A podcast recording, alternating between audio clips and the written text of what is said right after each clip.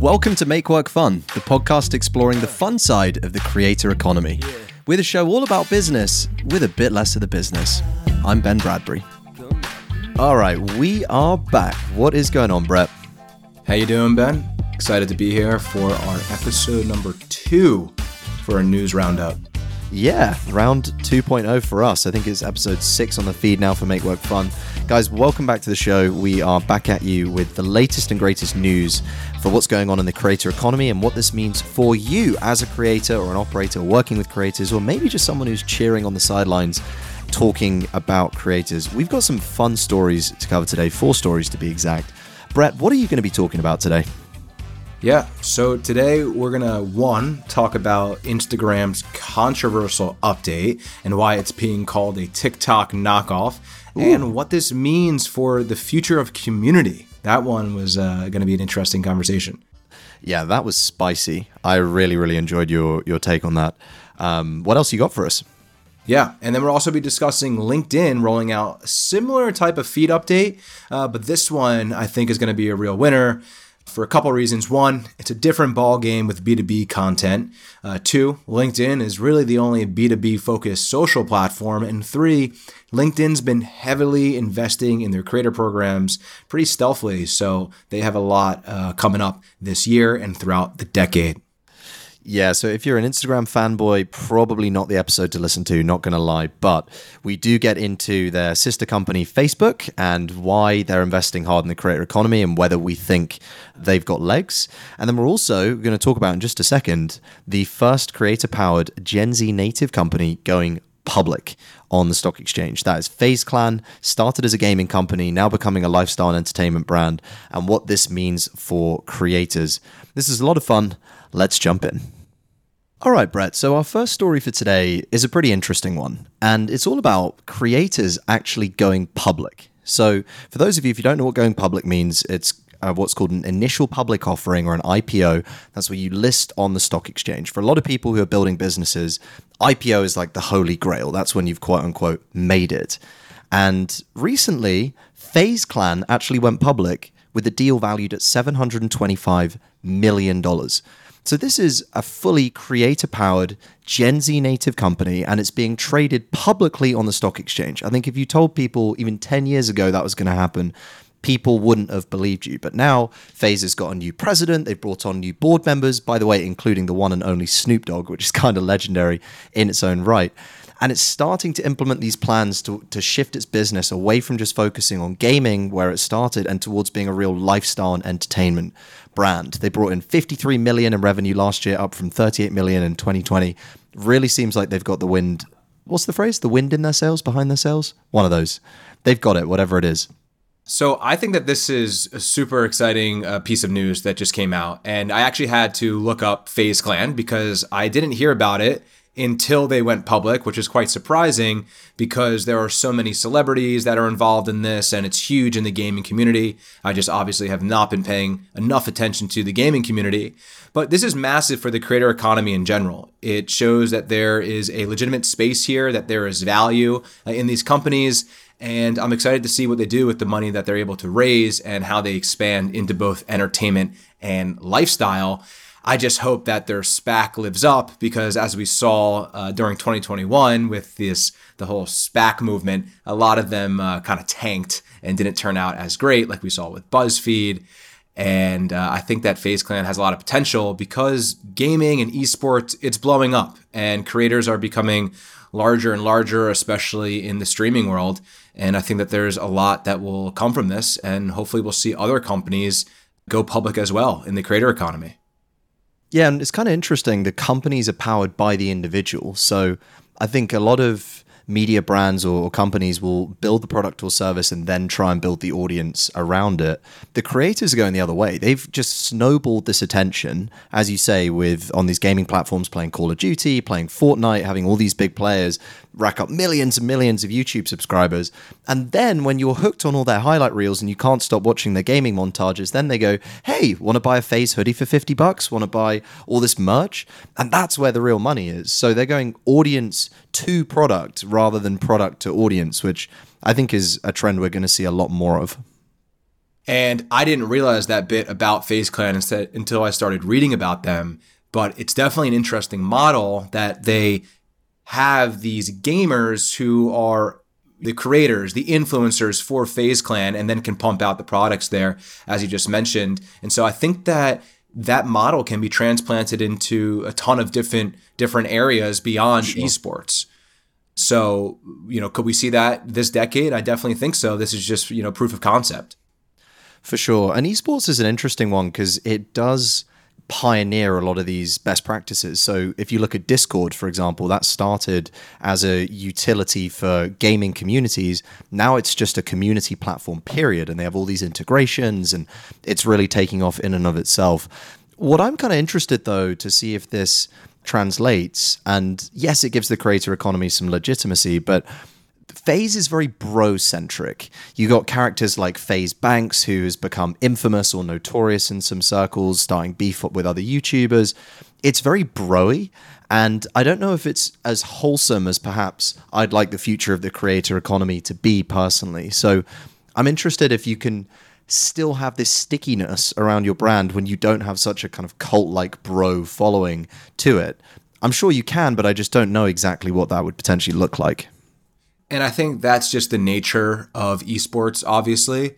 But when you're dealing with the creator economy and you want to attract different audiences, you need to ensure that you are pumping people up, right, as creators that look just like your audience, right? And so getting more women involved, uh, getting more people of color involved in uh, the gaming space could be really great to diversify this space and provide similar opportunities to those folks and, and the same type of community aspect that you're getting.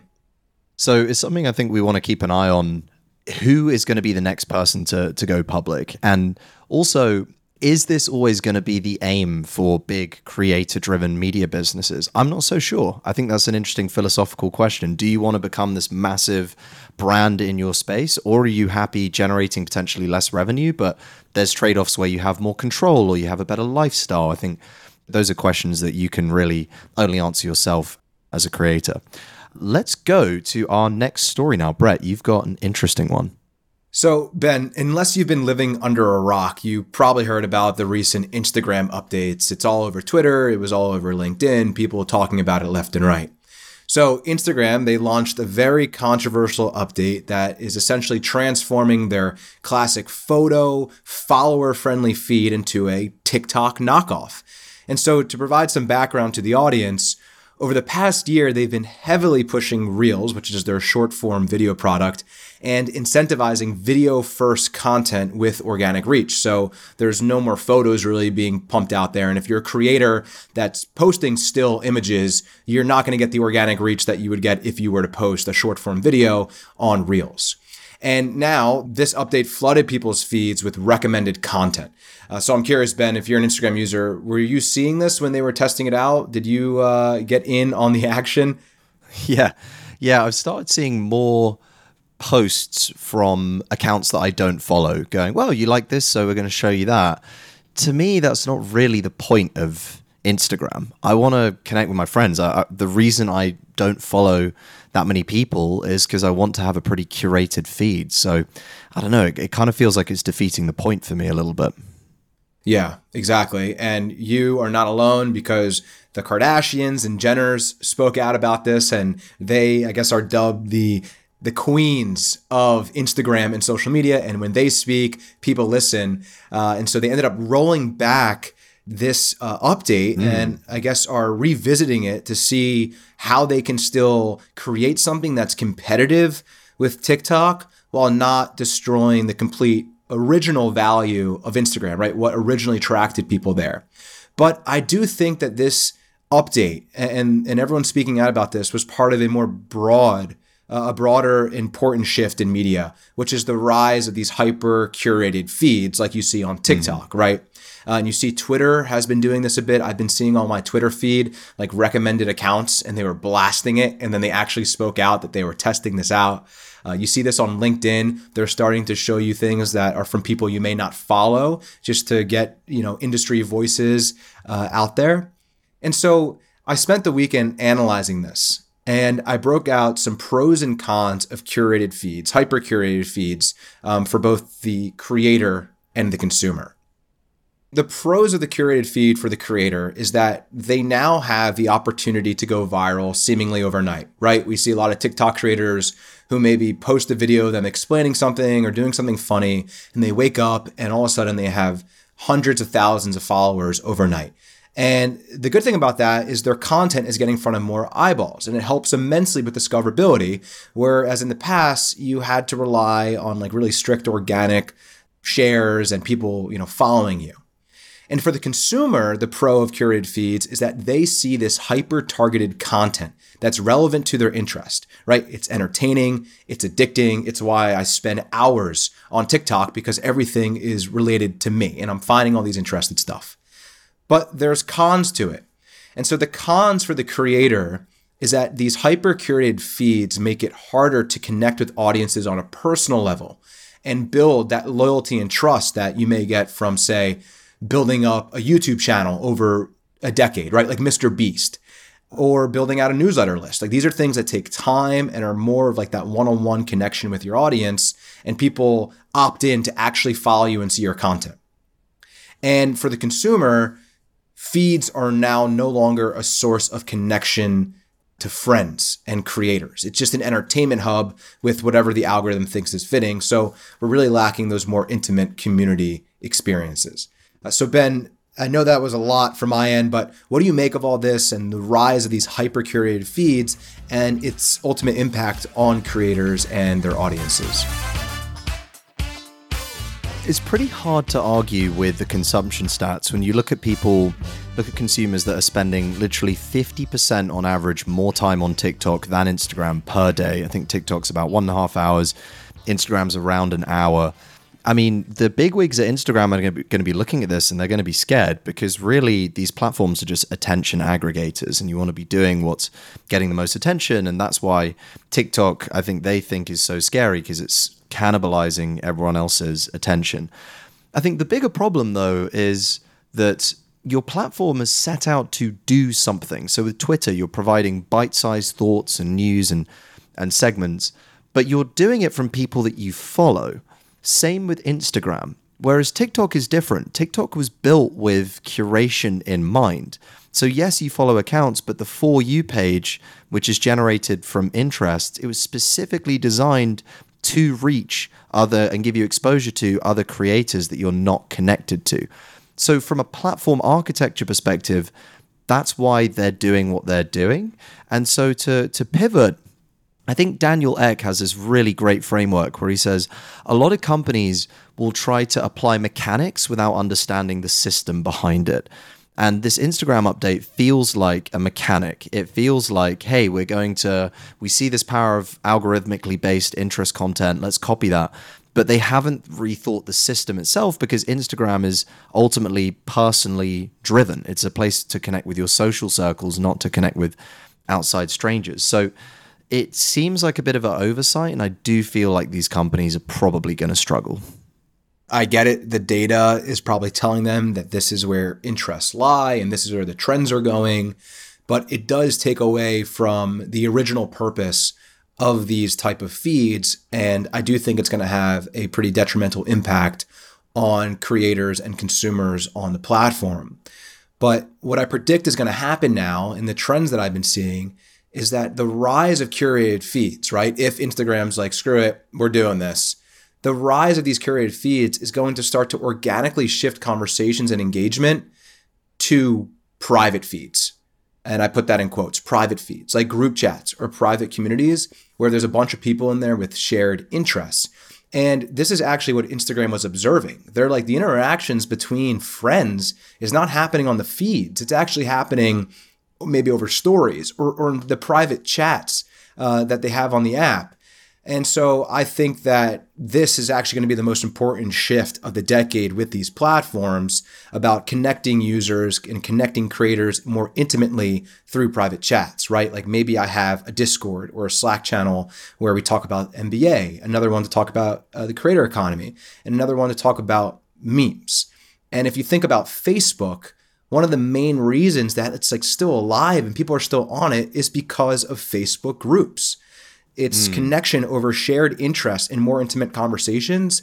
And the curated feeds are removing that. They're just becoming entertainment hubs where you find content that you then share elsewhere in private chats. So, what do you think about that and that trend that's happening? I mean, do you think that that's going to be the next big thing?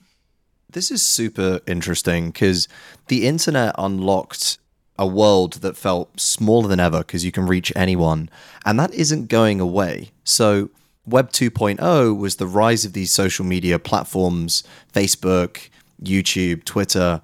And if we aren't able to continue the conversations there because they're naturally pushing us away, we're going to want other places to continue the conversation. So I think about Scott Rogowski had a great phrase where he said, We're going through the nichification of everything.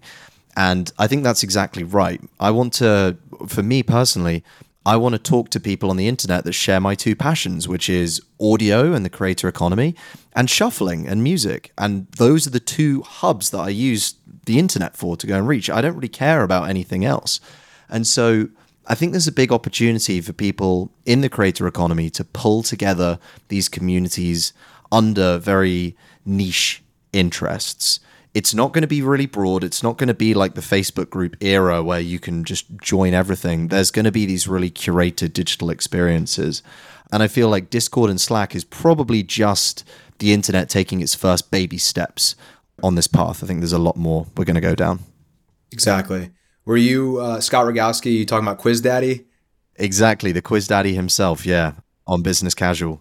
When I was in uh, LA in April, he has a throwback or like a retro shop that's kind of like a thrift shop. And I went in there and mm-hmm. I met him, uh, which was awesome cool. because I, I loved, uh, I guess, HQ trivia and I, I do like uh, the Business Casual podcast.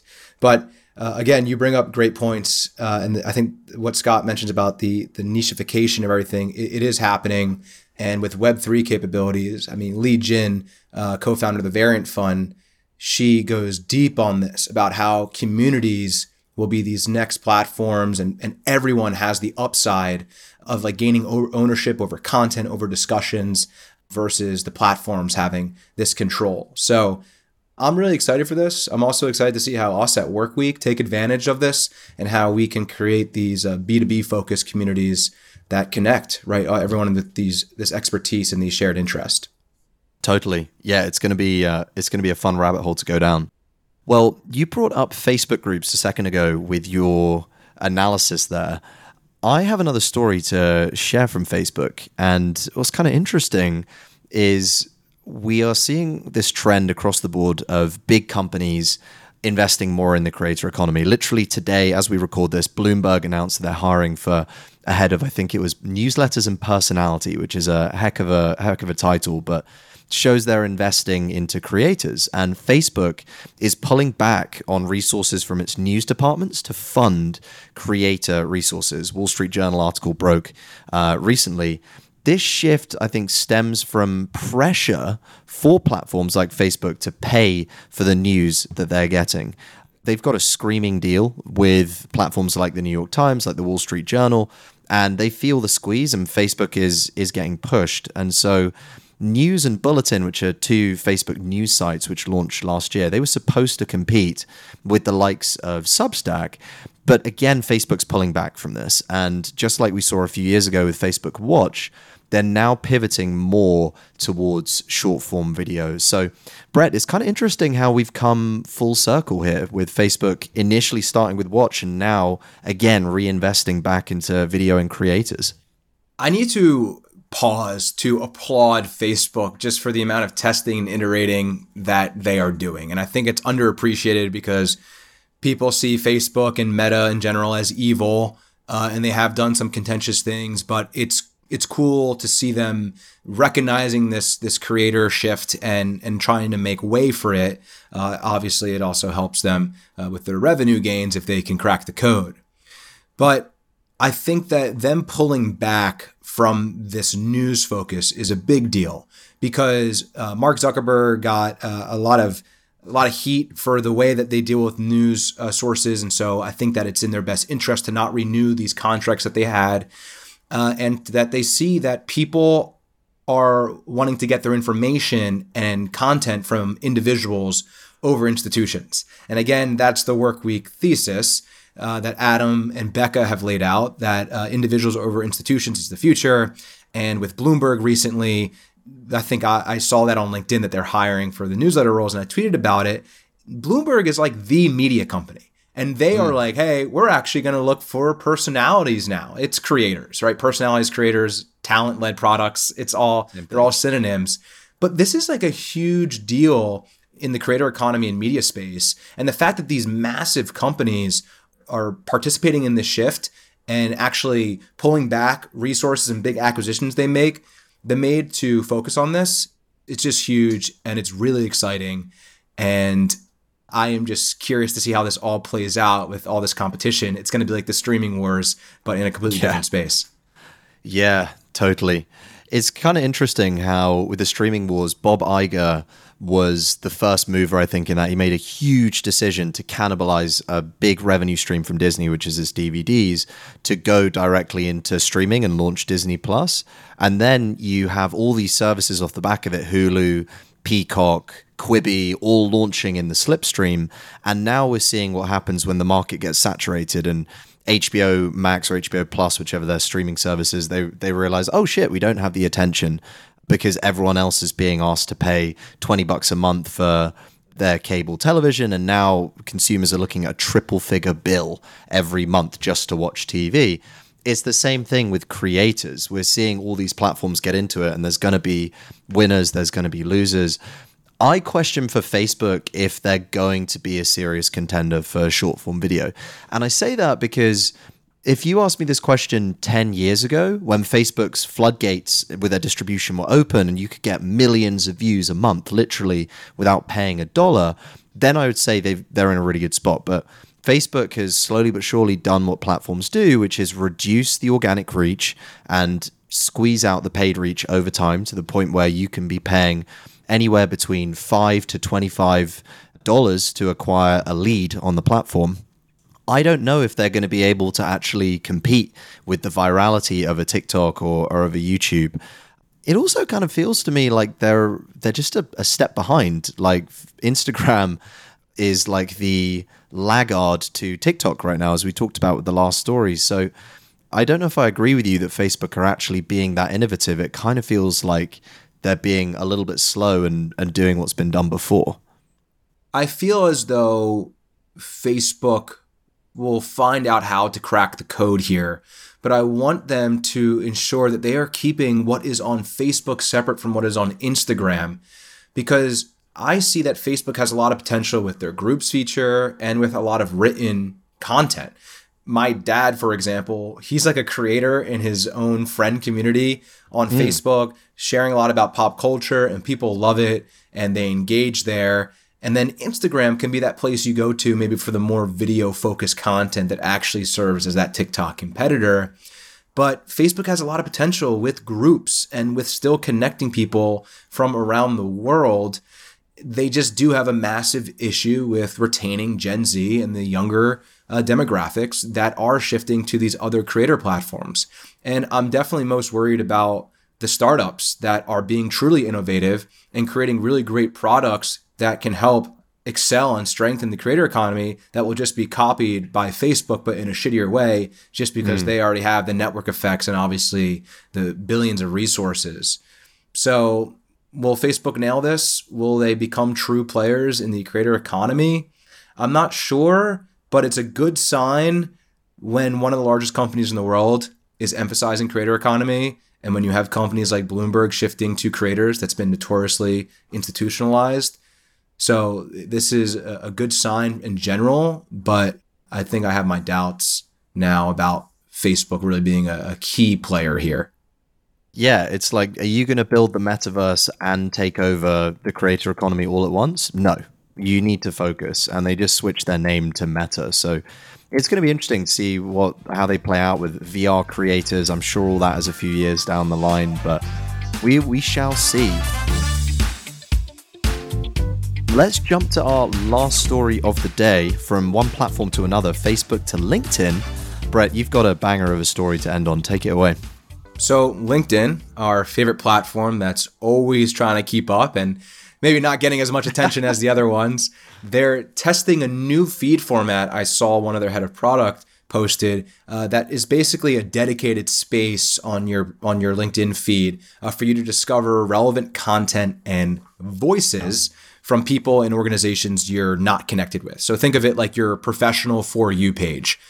Uh, and so you can expect to see trending conversations from creators on the platform that align with your interest. So if I'm on there, I would probably see content that's discussing tech, media, creator economy stuff. And it actually is a great way for me to network and see what other people are talking about in the industry.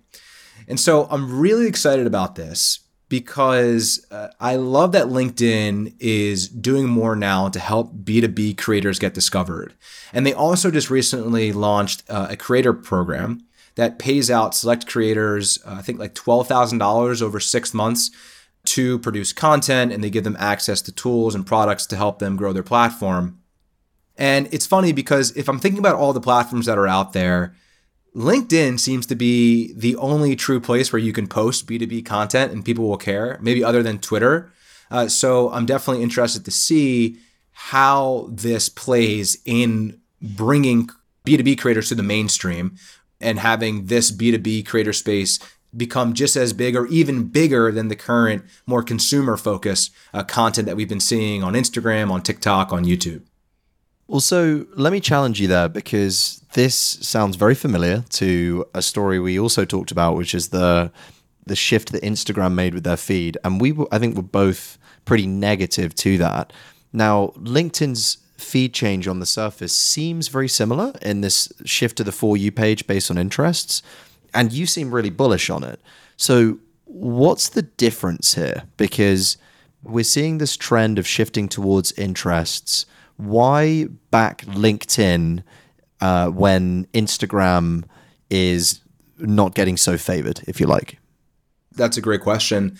And it comes down to the specific focus here, right? LinkedIn tends to be more niche. It is more industry, B2B focused, always has been. That's its core mission, right? To connect work the workforce. And there is no other platform, again, other than perhaps Twitter, where B2B is the focus. And so I feel like they have a bit more leeway in adopting these type of features over the more consumer focused platforms like Instagram, like TikTok, like Twitter, uh, because they are like the only one in their space. And they don't seem to be venturing right now into short form video. They are just focused on still all types of multi format uh, type content and just want to do a better job at getting those creators who are pumping that out discovered and helping me on the platform maybe see who else is in the creator economy, who else is working in media. And so to summarize that, it just comes down to the fact that this is B2B and it's a completely different subset of the the creator economy. Yeah, you're right that there's really no other platform for B2B creators to go on, for better or worse. And I do think, depending on the industry you're in, it can be a very different experience. So, Blake, for example, our healthcare creator, you obviously set up Healthcare Huddle. The observant viewers of this will see that in the in the background. Healthcare is huge on LinkedIn. If you're a hospital executive and you're trying to keep up with news and insights in your industry, you're probably going to go there. Versus some other industries where I would say tech, for example, uh, like Silicon Valley tech, especially, really exists on Twitter. If you're posting on LinkedIn, you are literally giving up eyeballs compared to other platforms. And so I do think that's one of the the challenges, but it is cool to see LinkedIn giving more focus to it. I was unfortunately didn't end up connecting with her because she got COVID, but I was going to go to a talk in London from LinkedIn's head of creator operations, and I just thought that is fucking cool that that person exists that that job title is a thing. Because when i was creating on linkedin five years ago there was no creator infrastructure. It was just like a little rogue band of people who would all pump up each other's posts and make videos and shit. And there was no infrastructure. There was no buy-in. But now they actually are paying people salaries to support their creators which i think is a is a really cool trend. It's funny you bring that up about the title because I saw the post from Bloomberg's chief digital uh, officer who posted about the general manager of newsletters and personalities or talent and someone commented, Wow, that's an interesting title. And I replied to that comment and said, You're going to see this title more and more on job postings in, mm. the coming years and throughout this decade. And mm-hmm. all these creator and content focused job positions are, are going to become more commonplace than they ever have been. And back to LinkedIn here, I've been on LinkedIn since 2016. And it's wild to me that it's taken this long to see a meaningful shift for creators and content overall.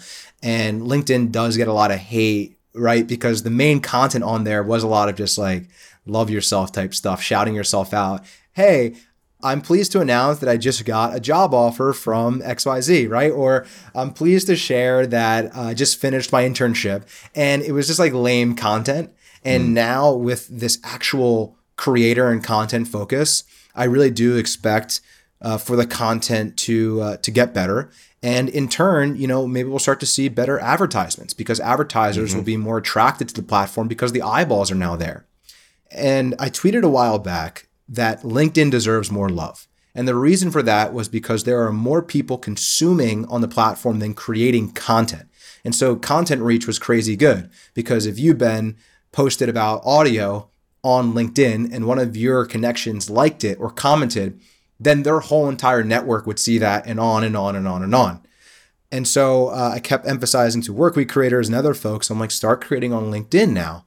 And now LinkedIn is obviously uh, investing in their uh, creator and content space. So I'm definitely excited to see how they evolve this product. And it's just a huge, you know, moment for B2B content, B2B media. It's becoming more mainstream. Mm. And I think it's finally getting the hype and attention it deserves. And of course, that is our goal at Workweek and the thesis that we're betting on. Even just taking a step back, it's never been a better time to be a creator because the technology is so my thesis with media is that you start with a tech that then enables business models which then enables content this is from matthew ball and what we're seeing in the space is more consumers than ever have access to mobile more consumers than ever have access to data so that's your technology piece locked in that then enables advertisers to get in front of a wider range of consumers because the total addressable market is bigger.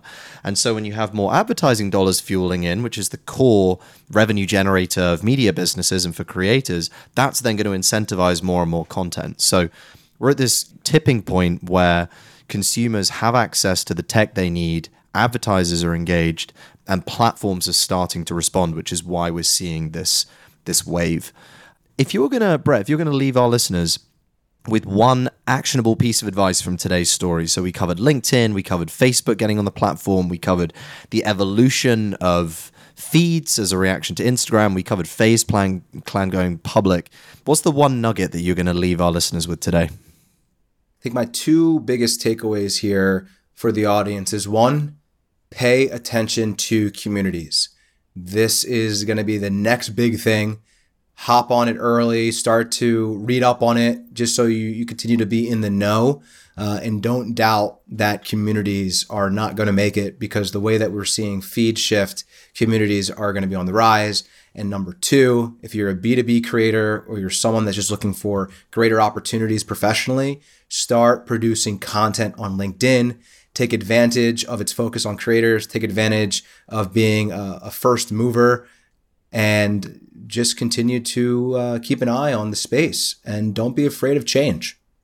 Don't be afraid of change. I love that actually to end on because media is changing faster and faster than ever. And as humans, we are hardwired to stick in our comfort zones because change is scary. And there's like this, yeah, there's this whole evolutionary biology piece to it we can get into maybe over a over a drink or two. But the the key thing to keep in mind is if you feel scared of something, if you feel resistant to a platform changing, it's probably a good idea for you to experiment with it. It's probably a good idea to test, iterate, whatever that feature is.